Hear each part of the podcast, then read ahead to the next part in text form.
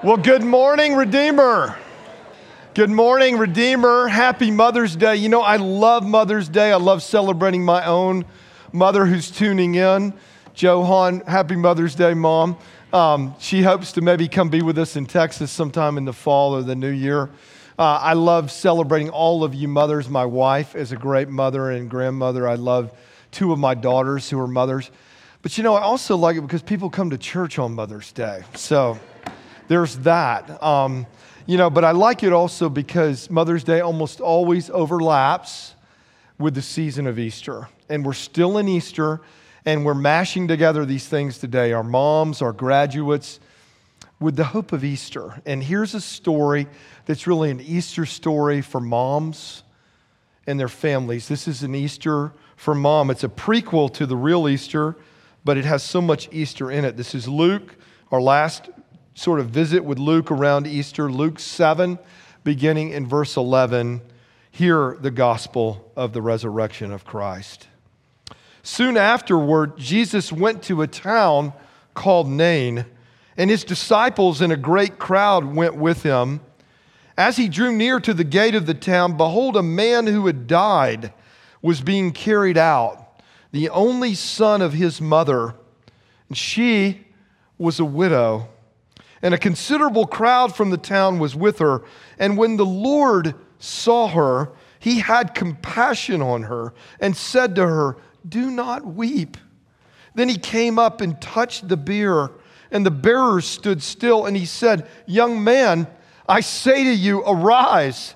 And the dead man sat up and began to speak, and Jesus gave him to his mother.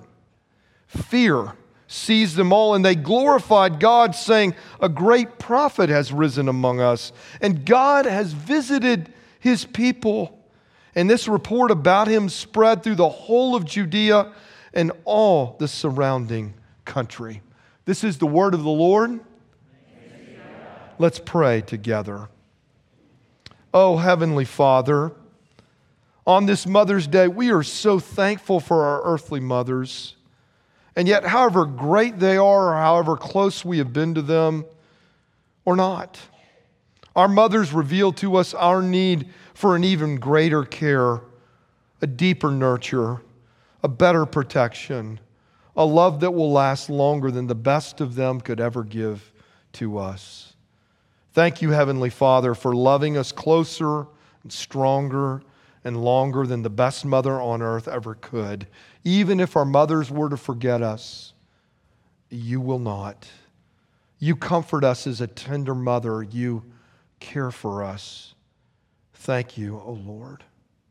Would you come, dear Jesus, today to the mothers here and to all of us? Give us a fresh expression, a fresh experience of your Easter love today in all the places where death is near. Come to us Move with compassion toward us.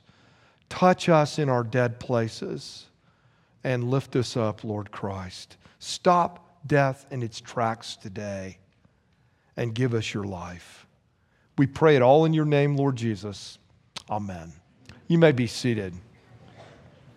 Well, happy Mother's Day to all. You know, in my church growing up, Lakeside Baptist Church in Lakeland, Florida, in the 60s and 70s, the pastor was this loving, kind man, Cornelius Davis, and, and he would always want to honor all the mothers, and he would start by honoring the oldest mother there. I just don't know how he did that, but he'd sort of say, if you're a 50, in your 50s as a mom, if you're in your 60s as a mom, you know, he'd have all the moms stand and they'd start sitting down. Got to the 70s. I don't know how he did that, but, you know, we'd honor the oldest mother and she'd get flowers and then the youngest mother would be honored. Then you get everybody standing back up. If, you, if your mother is still alive, stand. If your mother has passed on, stand.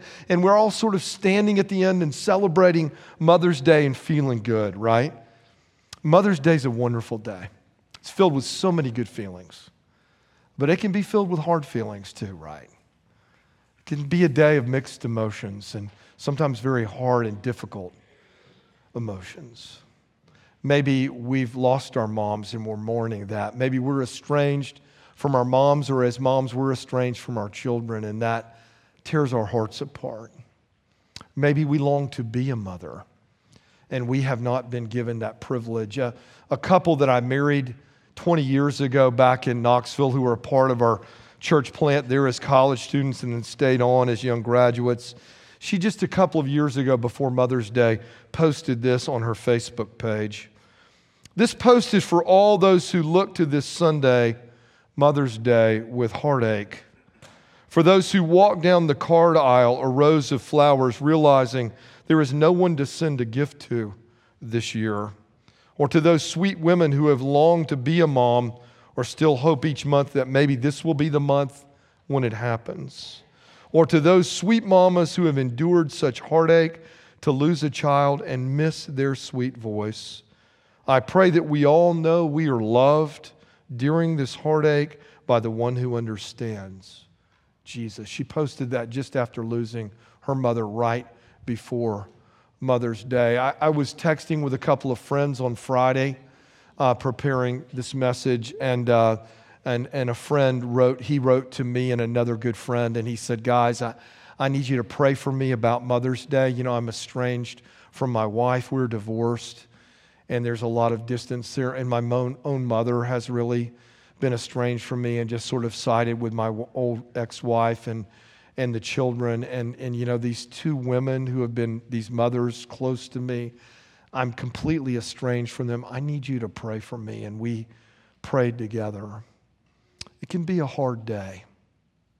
It was a hard day for this woman here in our story. Um, Jesus is with a great crowd. He's coming into this little village of Nain. It's about six miles away in Galilee from where Jesus grew up, Nazareth. And he's coming in with a great crowd around him. He's been doing this amazing teaching in the synagogues and sometimes out on the hillsides, sometimes sitting out in a boat or standing up in a boat with a crowd around the shore. And he's speaking with authority, and the crowds are drawn to him. He's been healing many.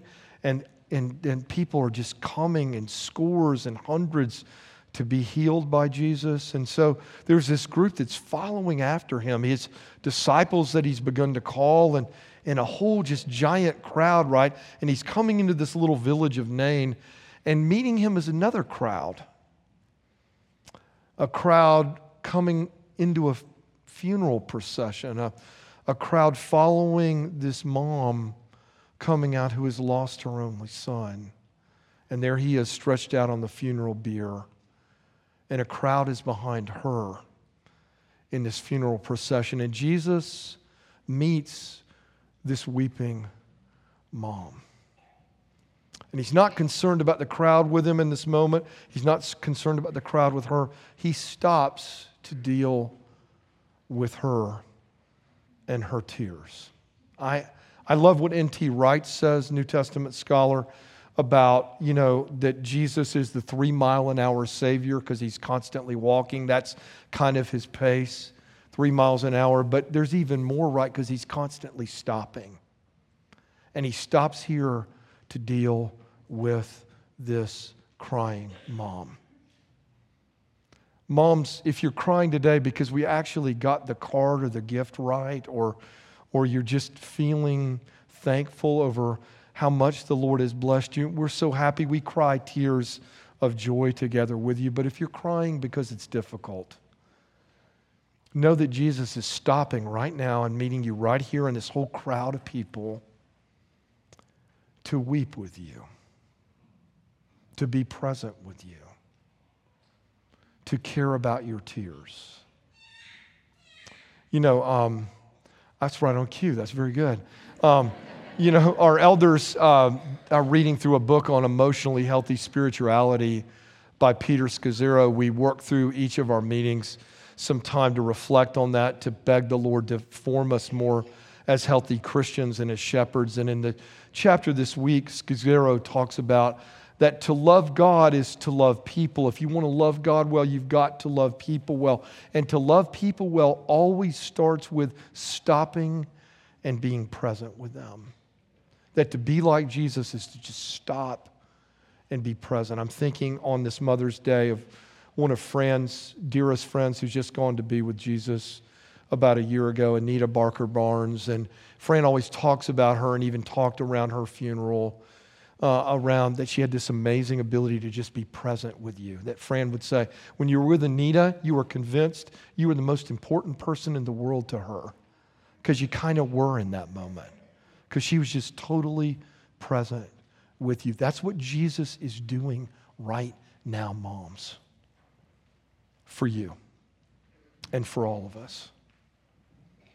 And why is the woman weeping? Because death has come crashing into her world. Because, in fact, death has swallowed up her whole world, right? Why do moms cry sad tears?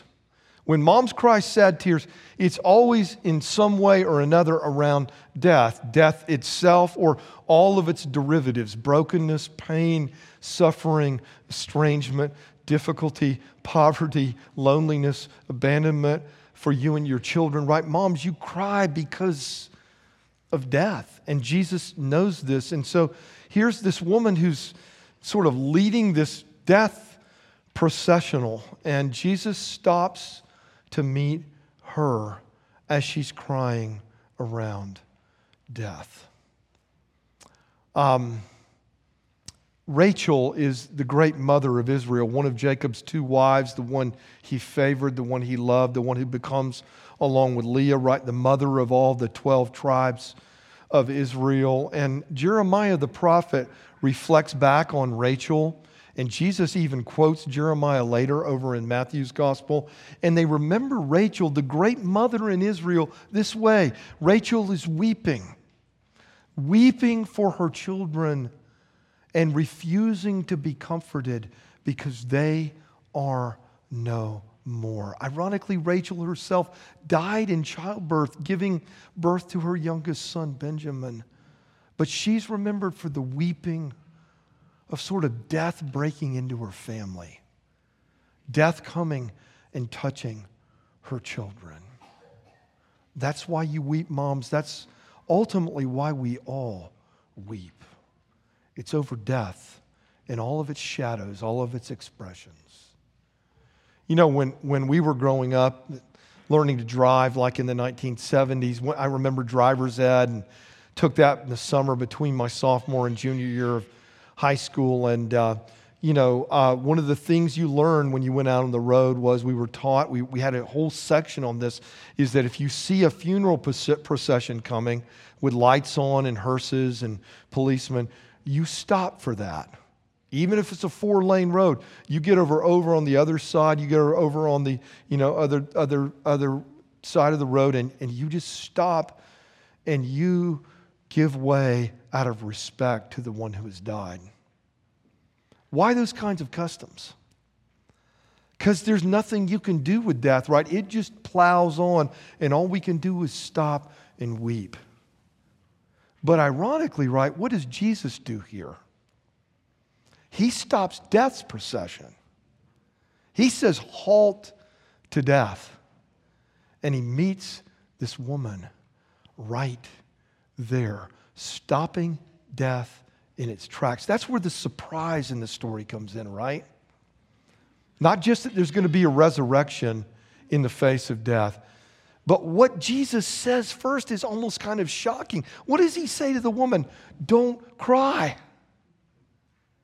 What do you mean, don't cry, Jesus? She's already a widow. She's losing everything. You know, she's lost her husband previously. She's lost her only son who dies prematurely here. He's a young man, the text says.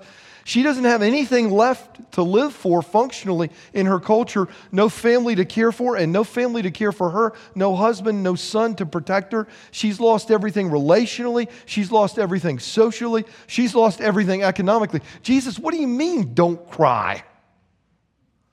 Like, are you the stoic Jesus? Are you being harsh? Are you being just like pull yourself up by your bootstraps? Jesus, this feels very out of place. It's almost shocking that he says, don't cry. It's like saying to a wounded person, stop bleeding, right? But these tears just come. And why is it so beautiful? Why is it the beginning of good news when he says, don't cry?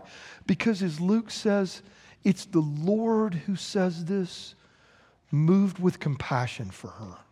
Verse 13 The Lord saw her and had compassion for her. This is the first time We're six and a half chapters into Luke. The first time that Luke has narrated and called Jesus Lord. It's the first time he sort of said, This really is God in flesh. What the, what the angel prophesied to Mary about, what the angel sang about on Christmas night. This really is who he is the Lord in the flesh. And the first thing that I want you to know about him as God come is that he has compassion on a crying mom in the space of death. What's compassion? It's a simple definition. Is you're empathetic, right? You have empathy toward people who are suffering around you, plus you are moved to do something about it. It's empathy plus action. That's compassion. And so, in a very real sense, as God come in human flesh, Jesus is the only one who can truly be compassionate. We can feel for each other in our sufferings to some extent, but Jesus has come all the way near to be close in our sufferings, and He can do something about it. He can stop death in its tracks. He can say to a dead one, Rise up and give him back to his mom compassion. You know, when, when God revealed himself to Moses, hid him behind that rock, right? Exodus 33. You can't look at me, but I'll let my back go behind you and you can see my back. And God passes, you know, in this great movement before Moses and says, What? I am the Lord, the Lord. I am the compassionate one. It's the first thing God says about himself, revealing himself to Moses.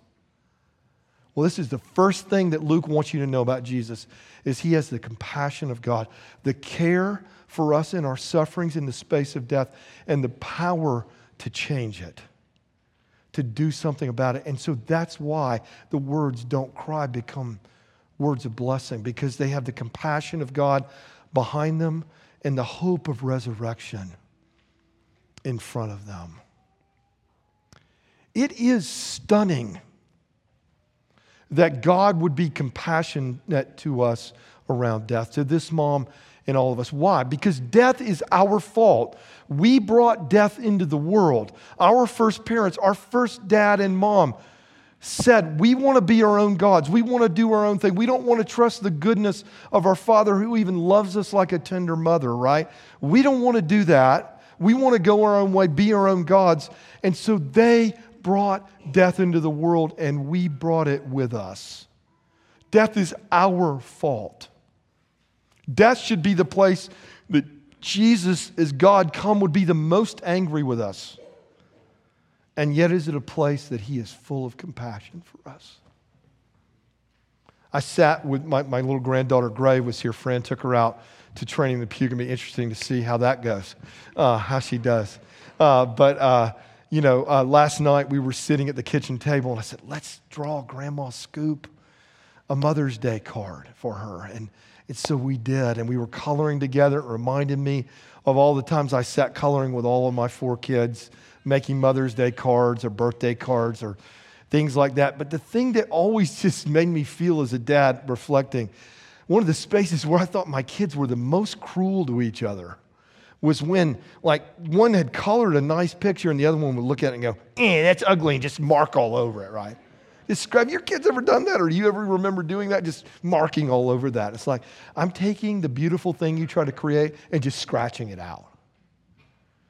Death is our, what's left in the picture when we as human beings said we want to scratch out God's beauty, scratch out God's creation, scratch out God's glory. And what do kids do like when you do it to them? They go crazy, right? Why are you doing that in my picture?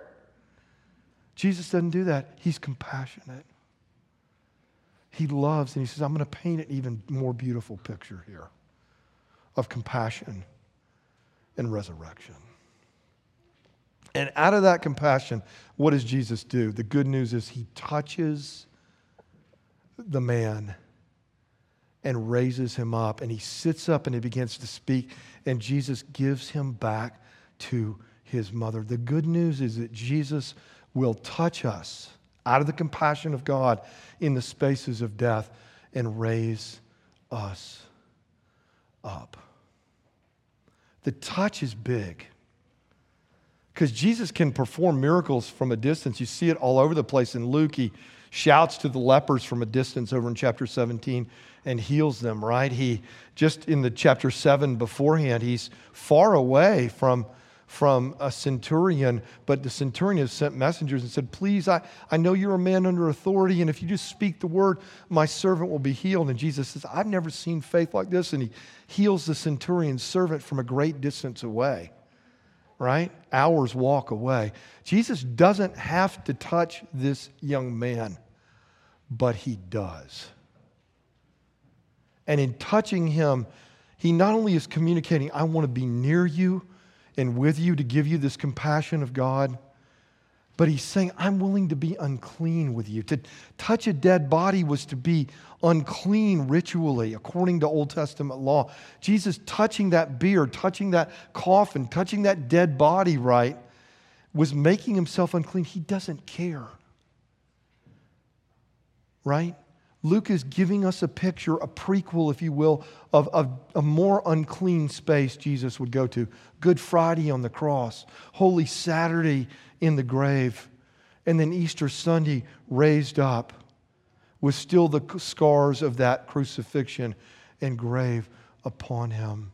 Jesus touches us. He's willing to be unclean in every way to lift us up to raise us. Jesus heals us. Jesus brings resurrection to our most unclean spaces. Just realize this. Your addictions, your secret spaces of bitterness or wrongful fantasy or hatred, your, your places where you feel most alone and most helpless. Jesus wants to come and stop the march today and touch into our lives and raise us up.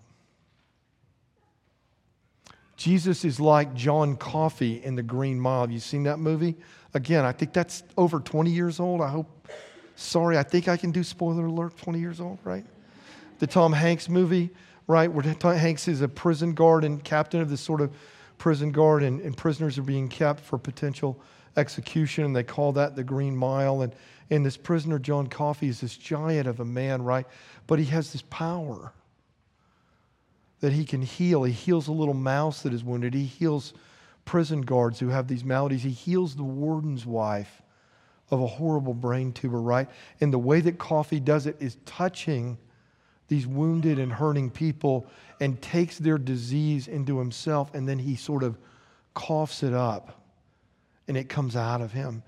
Jesus touches us in these places the most unclean, the most diseased, the most dead. But he doesn't cough it up, he just takes it in. He swallows the swallower of life, he swallows death, he draws its sting so that death no more reigns to give us his life. Now, what do we do with all this? How do we leave on Mother's Day, Easter on Mother's Day, Easter for moms. Just think, just think about two things with me. One is think about that mother and her son. Think about the joy they had leaving this place, yes, but the pain that they had leading up to this moment. That mom must have prayed. She must have heard about the miracles. She maybe even had heard about the raising of the centurion's servant in another town near there, right? And, and she must have wondered, would that come to me? And yet it didn't, right? The son dies. Everything ends for her. And that, that young man, whatever he's feeling on his deathbed, he goes all the way down into death. You may think Jesus doesn't care today because you're still in a place of death, because you've prayed and prayed for that addiction to go away, for that estranged relationship to be healed, for for you to be one with your child, moms, or they to be one with you, right? You prayed and prayed and prayed, and it doesn't happen. Know that Jesus cares. Know that Jesus is weeping with you like he did with Mary and Martha around the death of their beloved Lazarus, their brother, Jesus' dearest friend. Jesus has mysterious timing, but he will ultimately raise you up. In this life, to a degree, and in new heavens and new earth, completely and fully. Trust him, even in your tears. Trust him. Don't give up on him. Rest in him. But then think about the crowds. Think about how they left there. Luke says they were in awe. They were in the fear of the Lord. They were in wonder. They said, God is visiting us. They, they had to spread the fame. All they could say about Jesus at this point was that a great prophet has come back. Somebody like Elijah and Elisha who could raise the dead, right? Could lift little boys up who had died, right? And give them back to their mothers. We have stories about that, of both of these great prophets. To call him a prophet was the best they could do at this time right? But what they didn't realize is they didn't yet know the fullness that he is not just a great prophet, he is the Lord come to bring the compassion of God. We know this, so let's spread his fame. They spread his fame throughout the whole region. Let's spread his fame. I love that this is a packed sanctuary today. It does a preacher's heart good. I, am thankful you're here. Would that it was every Sunday. Would that it was this place is to overflowing. This church and all the others in this city and all over, right? Because we are spreading the fame of the resurrection, compassion, and power of Jesus to stop death in its tracks. Moms are good at collecting stories. Mom, moms lead us in collecting stories of the resurrection love of Jesus and sharing it with our world. Let's go and let's share his fame. Let's pray together. Heavenly Father, thank you, thank you for this Easter story for moms and for all of us. Jesus, thank you that you are such a personal Savior who comes to us in our personal spaces of need. Would you come to each one of us today, wherever we are, and would you stop death in its tracks? And would you raise us up? For those yet to believe, give them new faith in you. For those who need to come back to you, Lord, bring them back. For those of us who need to be overwhelmed in a fresh way by the wonder and fame of your name, Lord, give us this. Touch us. Change us. Change our community. Change our world. We pray it all, Lord Jesus, in your name. Amen.